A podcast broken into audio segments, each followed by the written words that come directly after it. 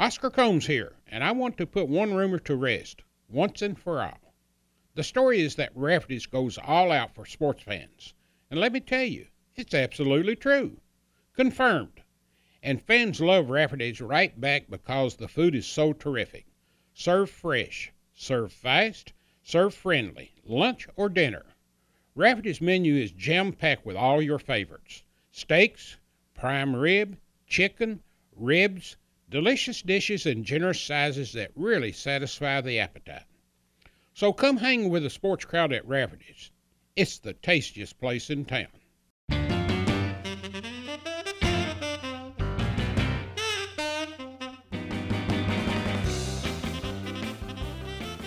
Welcome to Conversations with Oscar Combs, presented by Rafferty's and Double Dogs.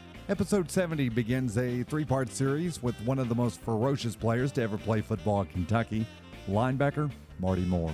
It was a long journey from Fort Thomas, Kentucky to almost Tuscaloosa, Alabama to Lexington and then the Super Bowl, but Marty Moore didn't let anything stand in his way on and off the field.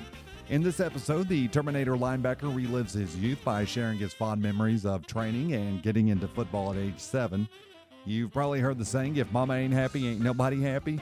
Well, Marty's mother, she's quite the character, as you will find out, and that includes what she did to two NFL legends. Marty talks about his recruitment and commitment to Alabama and how the decision was made for him to come to Kentucky. Playing for Jerry Claiborne for one year and then for Bill Curry for three years, Marty accumulated numerous accomplishments on the field, including leading the SEC in tackles as a sophomore and a junior. Named first team All SEC, he ranks fourth in tackles among the Wildcats and currently holds the record for the most tackles in a season at UK. There's been plenty of peaks and valleys in his career, but as you're going to find out over the next three episodes, there's much more to Marty than football. This is Conversations with Oscar Combs, presented by Rafferty's and Double Dogs, and his guest, Marty Moore.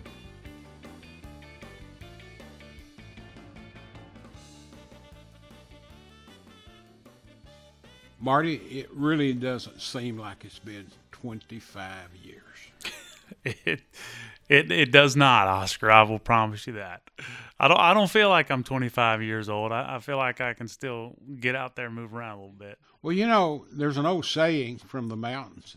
We both have sort of domes like, and they're saying in the mountains that you know, when God created us, He created some perfect heads, and on its mistakes, He put hair. that's that's exactly right. That's exactly right. You know, I, I tell a story my my last year in the NFL. I had uh, tore my Achilles tendon in half, and I was trying to rehab. And so uh, when I was going to training camp to try to see if I could play anymore, uh, I sat in my driveway and I uh, I said, "Shave it all off." And um, my uh, father, uh, you know, my brother-in-law at the time, he uh, he said, uh, "You want it all gone?" I said, "Man, shave it all off." And I never, I never, never grew, looked back. N- never grew back. I never grew back. Probably nobody in Kentucky football history has had a career quite quite like yours. I mean, you talk about peaks and valleys, and, and just sudden peaks and valleys. But uh, uh, let's talk a little bit about growing up in northern Kentucky. And I, I was a little bit startled. I mentioned to you before we started recording here that I was shocked to see where you had was born in Phoenix, Arizona, and how did that all happen? So tell me again. Uh, my dad grew up in Fort Thomas. Uh, my mom is from uh, over in Cincinnati, and so growing up in Fort Thomas, my dad was you know a salesman, and he had uh, created this book that was essentially the Yellow Pages, and um, had a business going. You know, uh, had a bu- bunch of you know we had five brothers and sisters, and Cincinnati Bell decided they were going to come out with their version of uh, the Yellow Pages. My dad got a little nervous and had a friend in Phoenix that uh, told him to come out there and start, you know, start the same type of business out there. So we packed everybody up and we moved out there. And I was born out there, but we only spent two years there, and then we moved back and. My dad got another job in in advertisement, but uh, hadn't been for that, you might have been a wildcat of a different variety out there. we've never known you. You're exactly right. My brother brings that up all the time. He says, you know, you Marty, you know, the high school you were going to go to wins the state every year in uh, Arizona. So that we were in the district for this powerhouse team in Arizona, and he he brought that up to me several times as high school was going through. He's like, you know, you would have been like, you know, playing for the best team in the state out there as well. Well, so. now Fort Thomas Highlands wasn't too shabby in their day either. No, no, we weren't. we weren't. You know, um, no, I grew up. You know, I, I only remember Fort Thomas. You know, um, it's funny. I was, uh, l- you know, listening to um, a speech I had given several years ago, and uh, Fort Thomas is a special place. It really is. I mean, it's a small community, a lot of tradition there and, um, you know, I think my dad growing up there kind of wanted me to get outside the box. So he made me uh, box every Saturday down at the Covington gym. And I'd go down there and I'd spar and I'd box the kids in Covington. Um, I played football for the Newport Firefighters. So, you know, a lot of inner city kids. He uh, made me go to uh, Cincinnati and play with the West Side kids growing up. And I really think that he wanted me to play uh, better competition and get a sense of, you know, how to fight for what you want. You know, like if you're not always, you know, I don't want you in the Fort Thomas League because you're going to come over here and you're going to be the best. I don't want you to be the best. I want you to go somewhere where you're not the best. And you have to, you know, earn a little grit and climb the ladder a little bit. So he pushed me a lot. Um, and then when I, uh, came over to the Fort Thomas League. I tell a story about this. So, you know, they'd asking my dad to bring me over to Fort Thomas League forever, and I'm in uh, I'm in sixth grade, and uh, I start and come mid-season, so I'm playing for two teams. I'm playing for my Cincinnati team on on Sundays and my Fort Thomas team on Saturdays, and I'm practicing four nights a week. And um, the next year, they said, Bill, we're not gonna have Marty play for this team that's across town because I would ride my bicycle about it's about a four mile bike ride from my house to practice, and so at night I'd be bike biking back to my house in the middle of the you know October comes it's eight o'clock at night and I'm pitch black and I'm biking home. So he said, I don't want my son doing that, so we're going to put him with the team that's right down the street from the house. No problem. Well, come the weigh in registration, they put me across town. my dad gets in a fist fight with the director of the league. And um, so the next year, as an eighth grader, you know, I'm supposed to be in that league. And my dad says, nope, he's going to high school. And my brother was a starting fullback, outside linebacker from a high school team. So um, Jeff Walz' dad, uh, Roger Walz, who played at UK, and Jeff um, is his son that coaches at the University of Louisville basketball team. He came to my dad and he said, I'm not putting Marty on the high school team because his brother's a starting fullback, a starting outside linebacker, and I'm afraid Marty's going to be better than his brother. So we're going to put him on the freshman team. So I played freshman football as an eighth grader, you know, and that was whole the whole point of my dad getting in a fist fight with the director of the youth football league the year before. so, so my my dad was a pretty fiery guy, and um, you know, my mom uh, my mom was a character as well. Tell us a little bit about her. Because so, mom drew the house. We all know that. It's really interesting. I got started playing football. My mom would babysit about seven kids. So uh, my mom and dad got divorced when I was eight years old. But uh, before that, she would babysit kids. And so we'd have, you know, seven kids at the house every day. And one night we took one of the kids to football practice. I didn't know what football practice was. I was seven years old, you know, and um, I go down to where they're practicing, and they had this jungle gym, right? And they had the the little mer, you know, it's not a merry-go-round, but you push it around and you jump on it. And so I'm over there pushing kids around, and I'm swinging, and practice is over, and the coach comes up to me and he said, uh, he said, "What's your name?" I said, "My name's Marty." He said, "You ever play football before?" He go, "No." He said, "Do you know anything about football?" I said, "No." He said, "Do you want to play?" I said, "I need to ask my mom." He goes, "Well, go home and ask your mom if you can play football." So Mr. Alfred sent me home, and I get home and I said, Mom, I think I want to play football. My dad comes in, we have a family meeting, and my mom's real like, Oh, I don't know. I don't know about this, Bill, you know. Um, and he said, It's going to be fine, Carol. We'll be fine. So I started playing football, and they put me in offensive guard. So you don't get a lot of glory offensive guard. Well, at eight years old, they figured out, they realized I was a big kid and I was pretty fast and um, so they put me at running back. Well, that then became the um, my mom in the stands, literally, as you know, I was little, she would paint her face. She would put the Marty Moore pins on. She would have the cowbell. Um, and when I got to high school, my mom became like famous, right? You know, you could hear my mom's voice um, throughout the stadium. My dad quit sitting with her because he was, you know, tired of telling her to sit down and, you know, Carol, be quiet. You don't know what you're talking about, you know. So he would get in arguments with my mom about, you know, things. And um, when I was in high school, uh, my my coach Tom Duffy would tell my mom. Good guy. Tom was a great guy. Tom's a great guy, and he would tell mom, he's like, Carol, you can come to practice, but you cannot yell at your son at practice. and, uh, and so, uh, funny story. So my senior year in high school, we were going down to Bell County, and uh, we're in the playoffs. Was Dudley Hilton down there? Dudley? Hilton, Hilton's coach, and um, so we go down to the mountains, and um, my mom shows up at the bus to, um, you know, send me off. She's got her paint, her face completely painted. She's got half of it blue. So she's she's following the bus. Oh, oh yeah, she's following the bus, and she's got my numbers on her face, and they're painted on backwards. I looked at, her, I said, "Mom, you painted my numbers on backwards." She goes, "Well, crap, I did it in the mirror," you know, and uh, and so uh, you know, so that was uh, that was high school, and then when I got to college, uh, the parents sat like four rows behind the bench, and uh, my mom in college would wear a blue wig and she would have a cowbell and she would have all the Marty Moore, you know, paraphernalia on. And um, my freshman year, Bill uh, was fine because I didn't get in the game. But my redshirt freshman year, Bill Curry was a coach. And so I would get in the game as a redshirt freshman, and my mom would scream. She would cuss me. You know, I mean, my mom didn't pull any punches.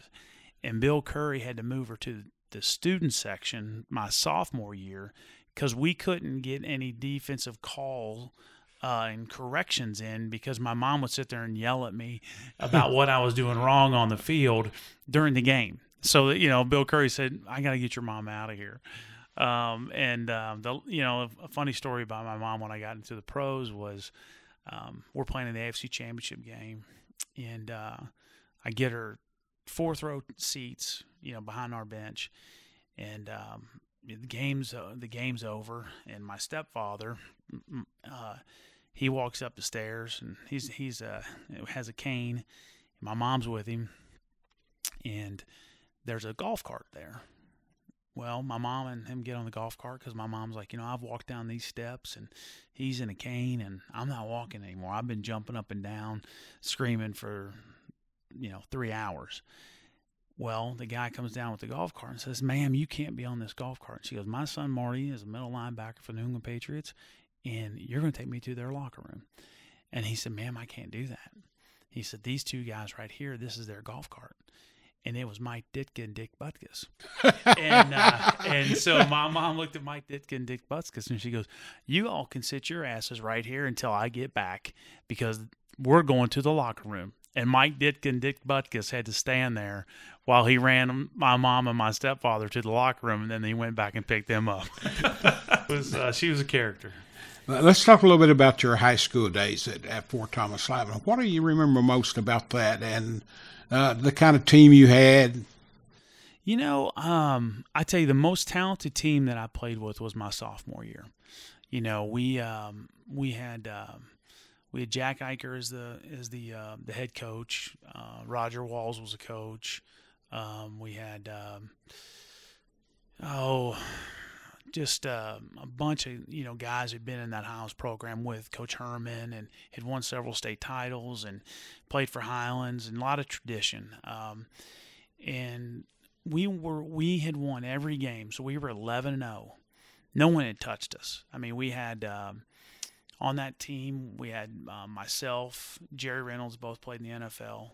Um, we had a guy named Bill Montford who played at University of Dayton. We had Ben Sutcamp who played um, uh, college football. Uh, we had another guy play. We had, I think, ten out of the twenty-two guys that started all went on to play college, and then two of us went on to play in the pros. And uh, we were eleven and one, and we went down to Danville and they had a guy named Jimmy Boffman. And uh, they had a pretty pretty good sized line, and Tom was the was the head coach, and we were losing at halftime. And you know, it was one of those things where we had just dominated everybody. So for us to be losing at halftime, and we fumbled the ball three times, we just had an awful first half. We came out the second half, and we just started running right down their throat. We, I mean, we were just running ISO left, ISO right, power right, power left. I mean, just here we come. Pretty good halftime uh, motivational yeah, speech. Yeah, pretty good halftime motivational speech. Well, we end up tying the game up in the last uh, last couple minutes of the game. We end up tying it up. Well, we go in overtime. In overtime is just a battle. Jimmy Boffman was probably the best running back I played against in high school. But Jimmy Boffman, you know, I later find out had some you know academic issues and then had some personal issues, but he probably was one of the best high school running backs I played against.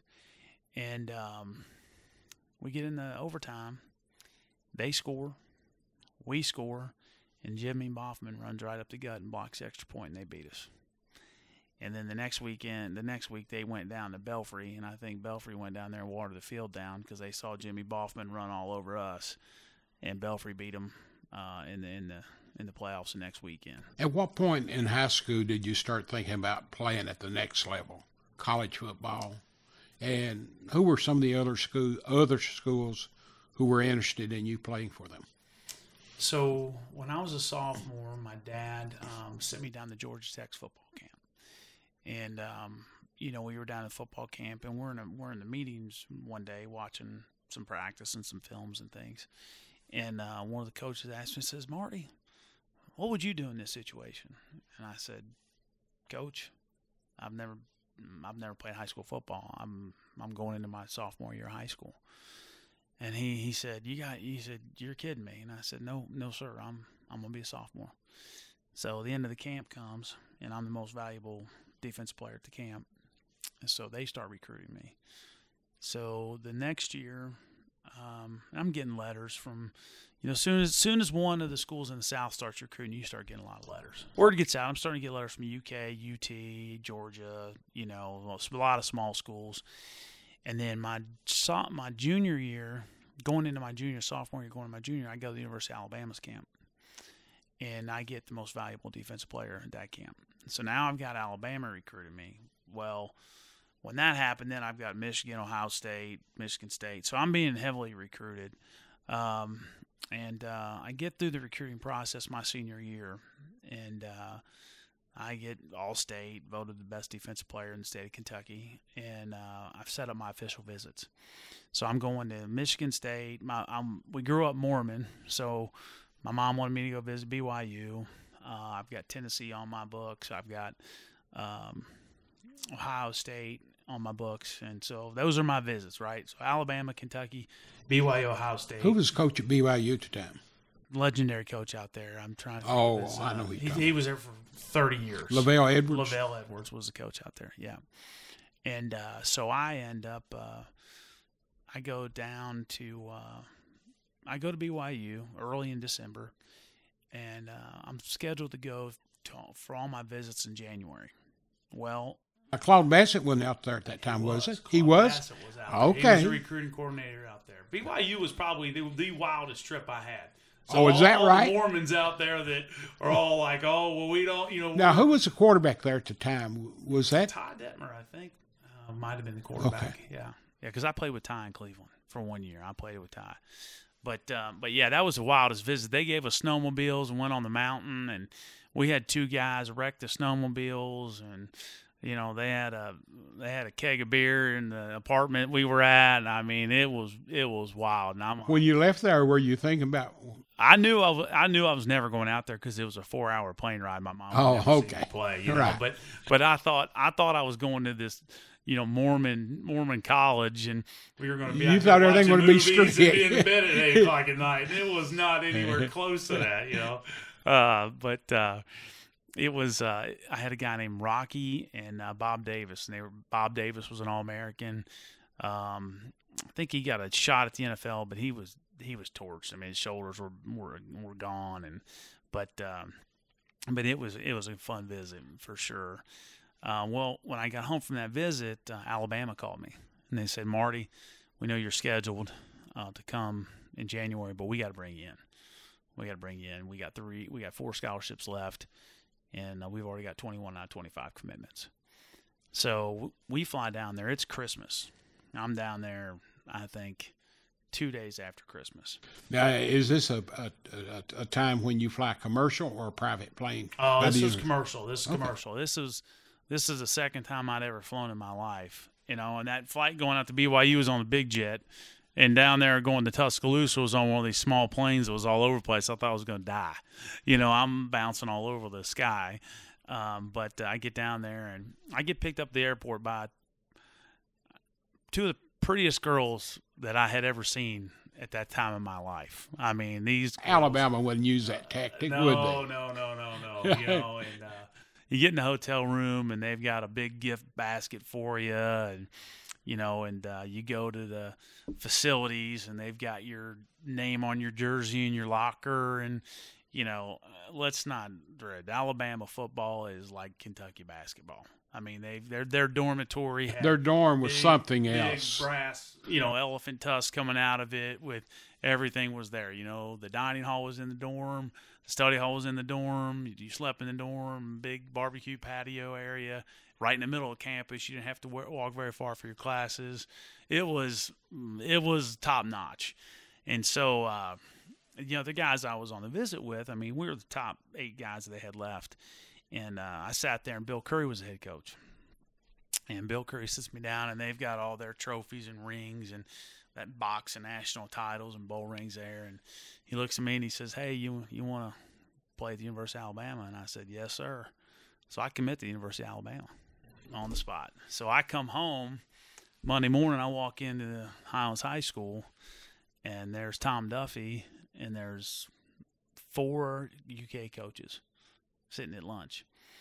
And I avoid them like the plague. I mean, did they, I am on the far end of that cafeteria. and, uh, did they, they, were they aware that you just got back from Alabama? Oh, they were aware. And you know, when I walked into school, Tom Duffy comes up to me and he says, he said, "Don't tell me if you committed or not."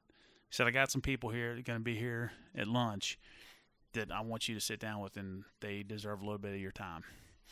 And so I said, okay. So then, you know, lunch comes and Tom's sitting with all the UK coaches at this table, and I gotta walk by the table to take my tray back. You remember who they were in particular? It was Rod Sharpless. It was uh, Doc, uh, Coach Strock. It was, and I think there were two other coaches, maybe uh, Bill Glazier, and um, I can't remember, but I know it was Doc. Uh, Rod was was my main guy, and then Strock was the D coordinator. So I know those two guys were there. And um, so uh, so I walked by and he Tom Duffy goes, "Come on, Marty." And uh, I went in there and uh, they said, "Hey, you know we know we we know we came on you late because they started recruiting me after Alabama had recruited started recruiting me." And they said, "So, but we really want you to come down here to the UK and have an opportunity to see what we have to offer." So, you know, Tom played at UK, and um, he asked me, he said, "Just do me a favor, is a favor to me." go down there and and, and visit. And because my family was all about Alabama. I mean, my mom, when I told when her I was coming out, but when when Christmas presents were given, there was not a UK Christmas present. It was all Roll Tide, Crimson Tide. Two days later, I go to Alabama. I commit. I'm going. She's in love with Bill Curry. This is where Marty Moore's playing college football. And um, so when I came home that night and told my mom, I said, Mom, I'm going to go down Friday at the University of Kentucky. And she goes, What are you doing? And I said, Well, you know, I said, uh, Dad died. My dad died going into my junior high school. So, uh, my, you know, I had just me and my mom and my little sister that were still at the house. And I said, Well, you know, let me just go down there and check it out. So I went down to the UK and I had a great time. You know, I had, uh, there were a lot of people that I knew that were from Kentucky. I looked at the depth chart and said, you know, at Alabama, I would really truly have the opportunity to play as a junior. At Kentucky, I might have an opportunity to start as a sophomore. And um, so I kind of went home and contemplated, you know, what I was going to do. And got home, my mom's like, "Well, what'd you think?" I said, "Well," I said, "You know, it was it was okay." I said, "I think I got some thinking I need to do, and maybe we need to go down and visit again." And, now, in this process, were there any other schools in oh, the mix? Oh yeah. As far as- yeah, as I far mean, as I, visits. Ohio State, Michigan Did, State. did, who else did you visit? Um, well, that uh, that was it. Because when it got down to Alabama and Kentucky, I was like, well, I don't want to cloud it any more than what I'm clouded, you know. And so, uh, so I ended up um, that uh, that Tuesday night, I believe, I um, was at home, and uh, Alabama radio station called me. Well, I'm I'm a Kentucky kid. I have no idea how big Alabama football is. You know, as far as I knew how big it was visiting the school, but I didn't know the fan following. You know, like today, I think it's a little bit different. Kids, kids are educated, social media, things like that. But you know, I didn't have any idea they were doing football radio shows and basketball season. You know, um, You expected the reverse. uh, yeah, yeah. I, I mean, I'm like, well, you know, so this guy calls me and, you know, he says, hey, you know, Marty Moore, you know, you're coming down to Alabama. This is great. You're going to be with this great group of freshmen, and you know, we've got a top-notch class. And said, what do you think about it? I said, well, I said, you know, I said, I'm kind of contemplating, you know, my decision. I said, I'm kind of, you know, a little, little worried, and and um, I'm, I'm you know, I'm excited to come down there, but you know, I I have some reservation. Well, I hung up that phone, and I'm not kidding you. Five seconds later, my phone rings again. Hey, Marty, Don Lindsey, defense coordinator at University of Alabama. How you doing? I'm like, hey, Coach Lindsey, how's it going? He's like, well, I was just listening to that radio show, and sounds like you got some reservations. He said, you know, do we need to come up and, and you know, visit the school and you know, come and talk to you anymore? And I said, no, I said, I think that's okay. I said, you know, I said, I just got some things I need to talk about with my mom. And he goes, well, well, what do you mean? I said, well, I said, you know, I said, you know, I'm trying, I'm thinking I might want to stay close to home because of the family situation. And, and he goes, well, I need an answer right now. And I said, what do you mean? He goes, I need an answer if you're going to come to the University of Alabama or not. And I said, well, coach, I really can't give you that answer right now. He goes, well, we'll see when we play it and hung up the phone on me. And, um, and I walked walked upstairs to my mom and I said, I'm going to the University of Kentucky. And that was that was how my decision was made. It wasn't me as a 16 year old kid trying to make a decision on my own. It was, you know, that coach reacting the way he did as to why I ended up at Kentucky. I really feel like I would have ended up in Kentucky anyway, but um, That sort of made it easy. it made it easy on me to make that decision. You know, looking back, I mean, it was the right decision. My senior year was over with, and I was just, I was gliding through that spring and getting through my classes and graduating, and and had no idea that by the time you actually got to put the uniform on in a game, you would still be playing for Bill Curry. I had no idea. I had no idea because you know I, my my rookie, uh, my say my rookie, my freshman year was uh, was Jerry Claiborne, you know, and, uh, and then when Bill Curry came here as a head coach, you know, my mom was ecstatic because she loved Bill Curry, and I was nervous because I'm like, you know, gosh, I told Bill Curry no, and you know, Bill. How did that go? Bill Curry was such such a great human being. He still is. I mean, you know, he's still he's still alive, so I don't want to speak him in past tense, you know, but um, he's just such a great human being. I mean, I really feel like Bill Curry would have been, uh, you know, a great AD at the University of Kentucky. Just politically had it, you know, way he talked to people, way he treated people, and um, you know, I really felt like that's where he would end up. You know, but then he did some other things, and Bill Curry's fine. He's doing good. But um, you know, I I I, uh, I have a lot of respect for that man. When you got here your first year, and you actually end up being a five-year guy because you redshirted the first year. How, how did you approach the redshirt year? Were you for it, uh, or did you want to play immediately, or just how did that go? I begged them to redshirt me. And I honestly still feel like every kid should get redshirted. It's a little bit different because kids are working out. They're in better shape. You know, they seem like they're more prepared than than kids were when I came in as a freshman. But just another year to get bigger, stronger, faster. You know, um, I remember, you know, uh, Craig Bainzinger uh, got hurt in a game.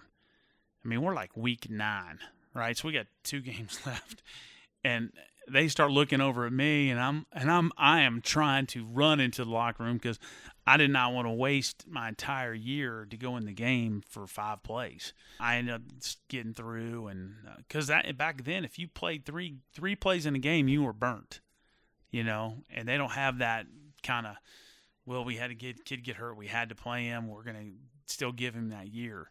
It was there was no gray area, and so um, so for me, I really you know I begged them to keep me uh, on the sideline and not play me. Your freshman year, when you were redshirted, was Jerry Claiborne's last year. Yes. You were going toward the end of the season. Uh, Jerry had a lot of years there where he was right at that one game mark from going to a bowl. Mm-hmm. During his era, if you didn't go seven and four, you didn't get invited. Six and five didn't get you there, as a rule. And his last year, I think you were six and four again, going into the Tennessee game, and they lost it. And he decided to hang it up. What what went through your mind during those last weeks that he was here, and you were having a change in basketball because that was the end of the Ed Sutton era too. Yeah, yeah. You know, um, what I was told was we did get a bowl invite. We were six and three, and um, Jerry decided that he was gonna play it out and see how we did against Florida and Tennessee, and then we ended up losing those two games, and then you know, you know, I was kind of indifferent to it uh, because I didn't know what was happening. I mean, it was a shock to everybody that there wasn't any like, well, coach retire. And I mean, it was just, you know, we went home for Christmas, come back, and he wasn't our coach.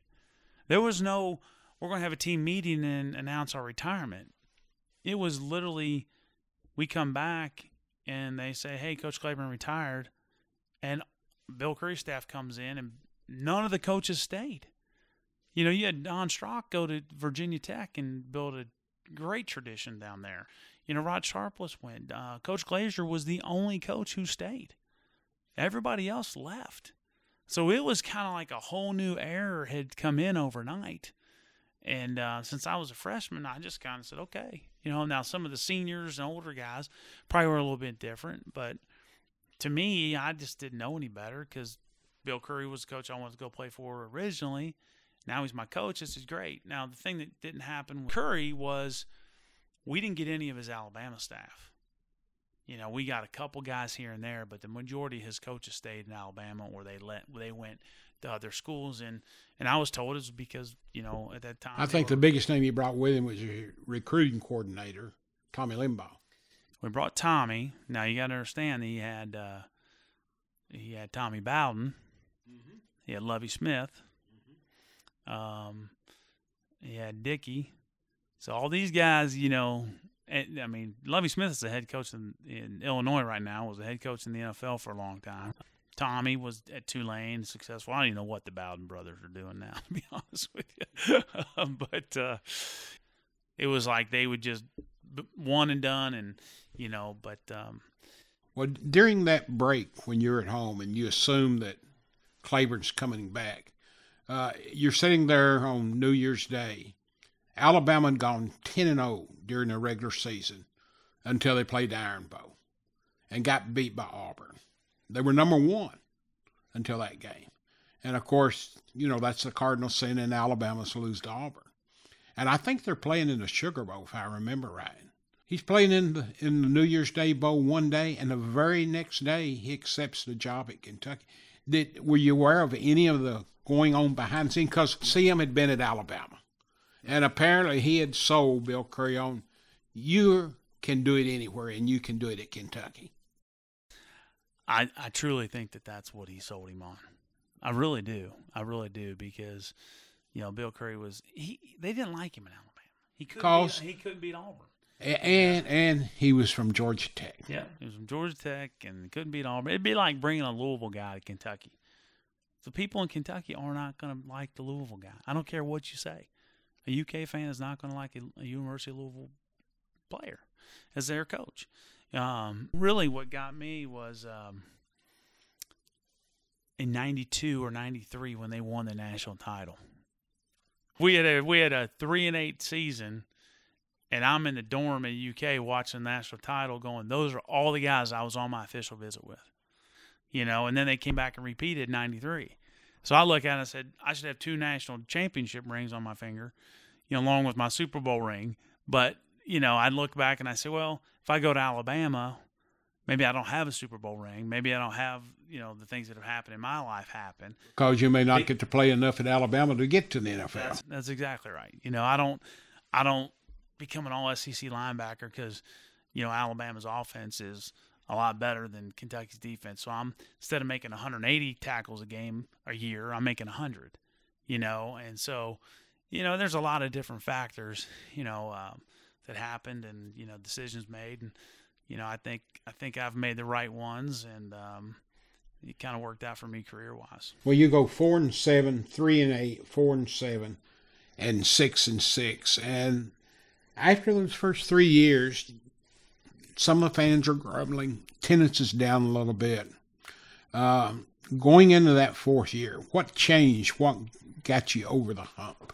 Well, you know, I uh, I sat up. I thought the year my junior year we went four and seven you know, we had we were four and two, and um, we had lost to uh, Mississippi State in uh, overtime, and then we then we went downhill from there. We lost to them, and then we lost a couple games we should have won. Lost to Vanderbilt, you know that kind of thing. And the end of the season, I'll never forget. We we played uh, Tennessee, and we're we're coming up to. Um, we're driving back, and you know, I looked at my friend, they, my roommates in the car, and I said, "I'm not doing this next year." I said, "I'm not. I'm not going to have." Bill Curry always talked about the fellowship of the miserable, right? And I said, "I'm tired of these guys that don't want to be here, around, and just you know, here to, here to, here for the free education, the free dining hall." So I stood up in the team meeting before we went on break. Before you know, before we went on. Uh, Christmas break, and I said, guys, if you don't want to be here, then leave. Transfer, get out of here. I said, because I'm to run you out of this damn locker room.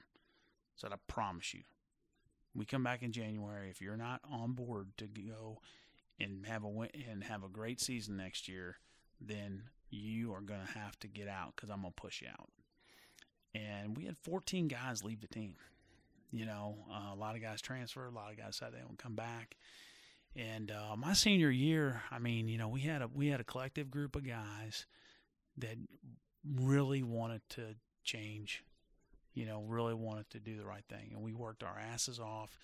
You know, we had some talented kids, um, but you know, we really had a group of guys that I think, as far as a team goes, and the chemistry we had, and the and the brotherhood we had, was something that um, hadn't been there in the past you know, and you know we lose to Florida in the last three seconds of the game. Um, you know, we lose to. Was that the Chris Doering game? Yeah, yeah, we lose to them last three seconds of the game. I, I, I say that because I was watching a recent uh, uh, telecast on the SEC network, and they were projecting this year's team, and Chris Doering was one of the two analysts, and he was predicting that Kentucky would go eight and four this year. And the other analyst said to him, says, "Well, Chris, you're missing one game because I think they're going nine and three because they are going to beat Florida this year." And Chris grinned at him, and that was the end of it. But that particular game, I think that, and you probably maybe had one or two. I think that there were six picks in that game by the Kentucky defense. Yeah, six yeah. picks. We had four, four, four interceptions and two fumbles. Basically, the last play of the game. It was. And it a was. quarterback, freshman quarterback coming off the bench. They ran four verticals on us, and uh, we were in um, we were in three deep coverage, which we should have never been in three deep coverage with three seconds to go in the game. And um, they uh, the safety was a was a um, a true freshman, and uh, when that ball got thrown, he he went to the outside receiver instead of staying on the number two receiver you know, he's supposed to be in the middle of the field, and he vacated the middle of the field, and they bent they bent Chris Doering right behind the linebacker and threw it to him. And there's there's some old fans who still consider that the most heartbreaking of all that streak. You know, I mean, last year was tough. Yes. You know, um, but I definitely think that that was because we had them, and we had them. You know, we have Vanderbilt beat, and um, you know, I come up to make a tackle and Melvin Johnson runs me over and uh, knocks me knocks me down. The guy bounces outside and um, goes down. They kick a field goal to beat us. So that was another one of our losses. Last second field goal by Vanderbilt. Um, and then we play Cincinnati in a snowstorm, and they beat us by less than seven. I think we lost four out of those. Out of our Tennessee blew us out, but we everybody else beat us by a touchdown or less. I mean, you weren't that far from being eight and three for sure. I mean, we, when we played Clemson, um, they were talking a lot of smack, like they needed to play a better opponent, better opponent, better opponent, and I knocked their tailback out in the first quarter. I turned him sideways, broke his nose, and he was out. I knocked him out cold. And um, that game, I'll never forget.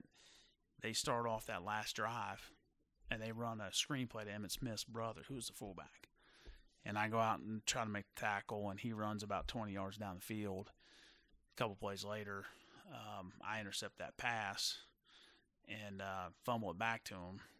And then four plays later, we missed we missed two sacks and uh, the last play, we missed a sack, and the guy throws it just a hail mary into the end zone and beats us. You know, he's scrambling around. The safety comes up, and quarterback throws it behind the safety, and that's how they beat us. You know.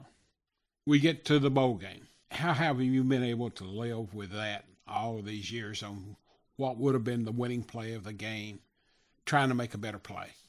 You know, I mean, I look at it like this: I made so many plays when I was at Kentucky.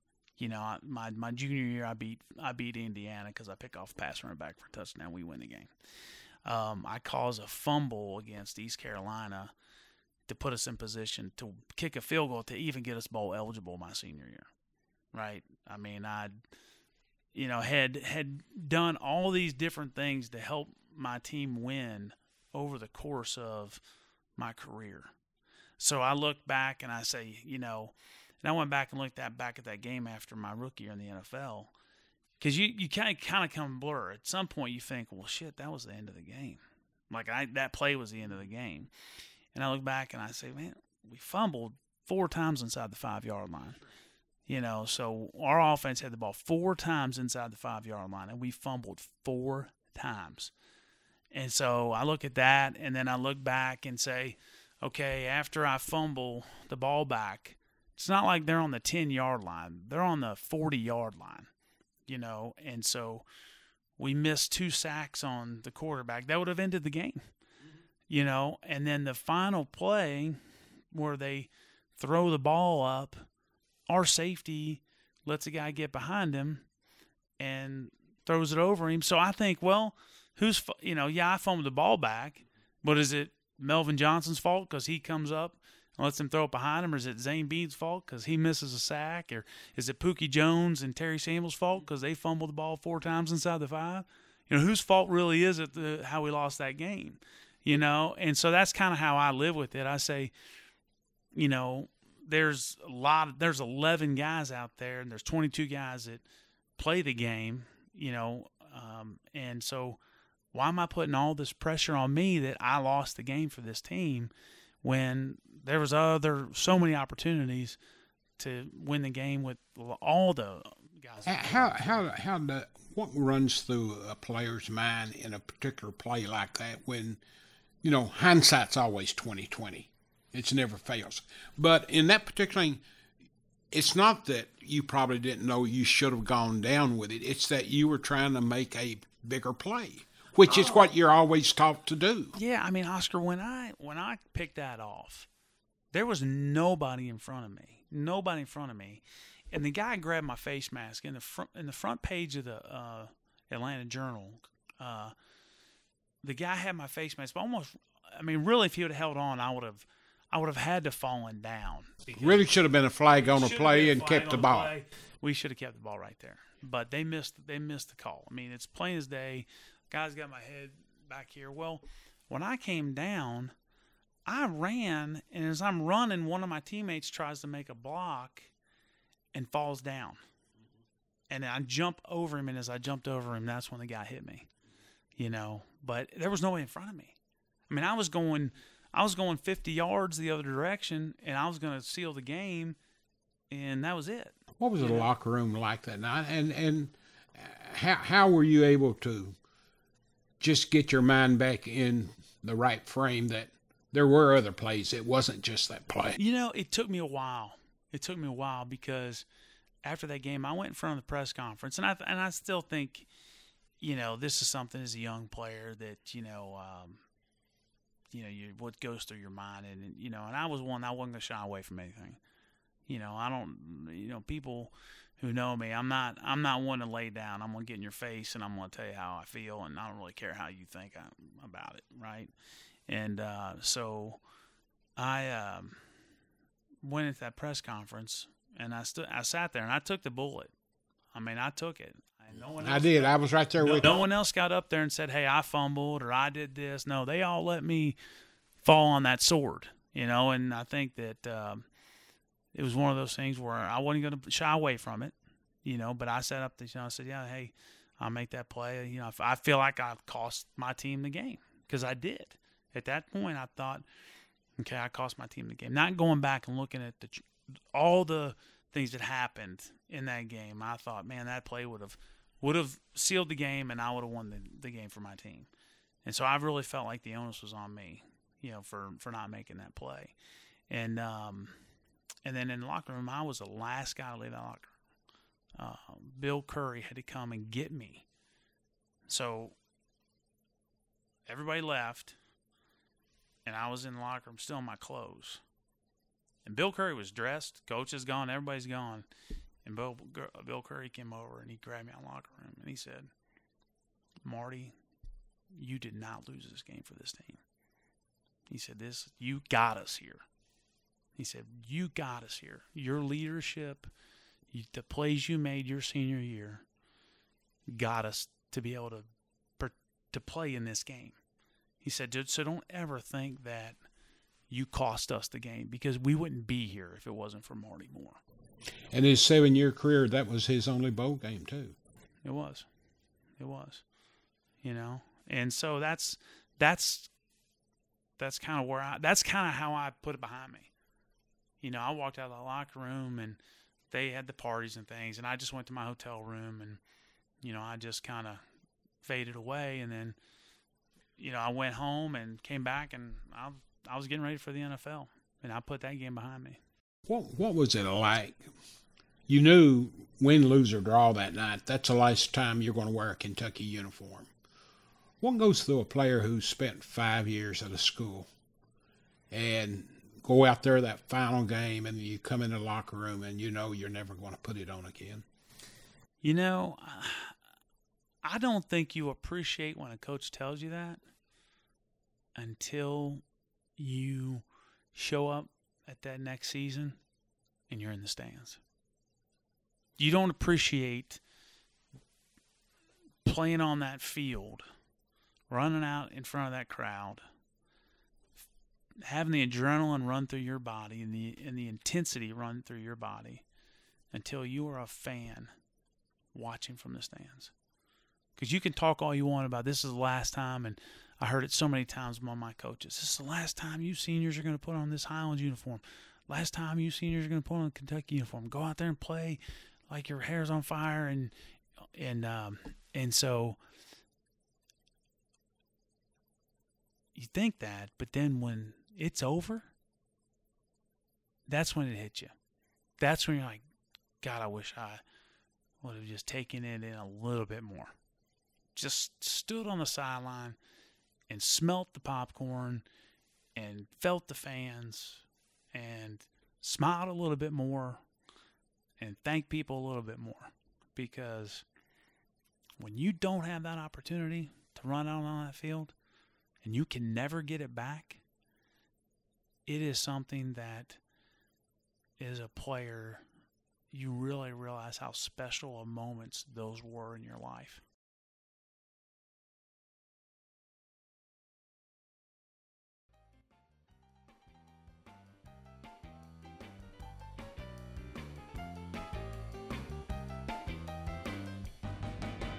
This has been Conversations with Oscar Combs, presented by Rafferty's and Double Dogs. Our thanks to Marty Moore for taking the time to sit down and talk with Oscar and you, the Big Blue Nation. Episode 71 and 72 will continue this three part series as Marty will take us through the NFL draft and his professional career, including winning the Super Bowl. All episodes of Conversations can be found at OscarCombs.com.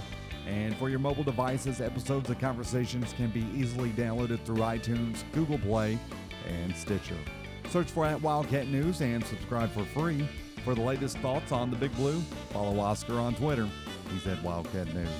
I'm Bo Robinson, thanking you for listening to this episode of Conversations with Oscar Combs, presented by Rafferty's and Double Dogs. And as always, go Big Blue.